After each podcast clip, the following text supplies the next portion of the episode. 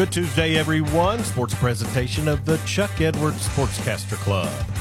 We want to remind everyone that you can hear Right Radio Sports on your time by subscribing to Western Oklahoma Sports on Apple and Google Podcasts.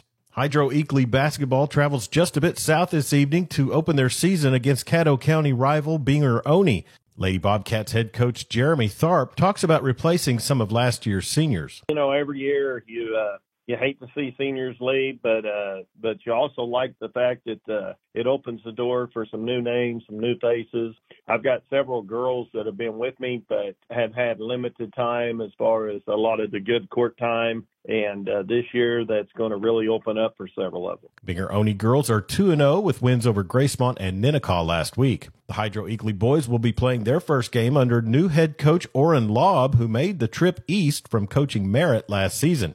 Coach Lobb talks about his inaugural Bobcat squad. We're going to probably play eight to 10 kids. It's just a good, solid lineup. I'm not super senior heavy. I've got some juniors that are pretty athletic and have a little basketball savvy. And just overall, we're kind of a big team. We're not just super fast, but I kind of like what we have. We're going to play a different style than probably what we've been used to in the past, but I think we're going to have some success this year. Just going to have to learn as we go and see how it turns out. Binger Oney boys are also 2 and 0, and they also won over Gracemont and Ninnekah last week. You can hear all the action of Hydro Eakly basketball this season with the call from Luke Clement on Bobcat TV on Right Media.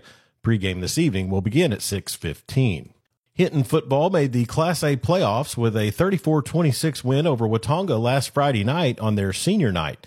The Comets finished District 3 play with a record of 2 and 3, but came in third over Cashion and Christian Heritage, who also had the same record. Coach Grant Potter's team lost standout Jake Wright in the non-conference game against Western Heights on October 6th. He says it was some youth that got the job done against Watonga. We got it together just enough to win Friday, but we've struggled a little bit down the stretch here. I mean, I was glad to get in because we're starting three freshmen and two sophomores and then we've got like four or five other freshmen that get in the rotation. We're pretty, yeah, we played all of the Watonga game with basically one senior. It's been interesting. We haven't had a bunch of injuries. We just had an injury to the wrong guy. Coach Potter also talks about the Comets' first round opponent, the Stratford Bulldogs from District 4. Stratford's had a really good season. Uh, I believe they're six and four like we are, six, four, seven, three. They are, they are a really good team. They play really hard. I mean, their kids get after it. And I've talked to a few coaches around that have played them and they've said that they have gotten better every single week. You know, that's obviously a sign of how well they're coached and how hard their kids are playing that they're they're continuing to get better. They got a big win over Ringling this last week.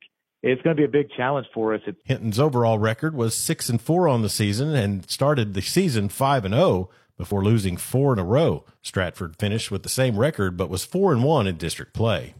SWOSU volleyball went on the road last night for a decisive game in Shawnee versus GAC co-leader Oklahoma Baptist. The Bulldogs fought back after falling behind 2 0.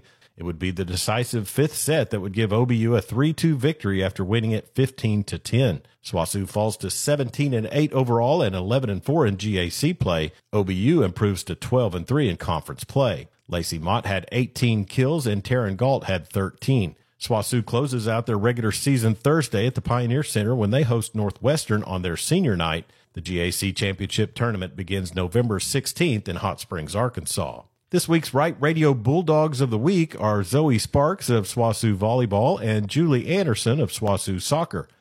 And that's sports on this Tuesday. I'm Chuck Ramsey, the Law Dog. Sports a presentation of the Chuck Edwards Sportscaster Club.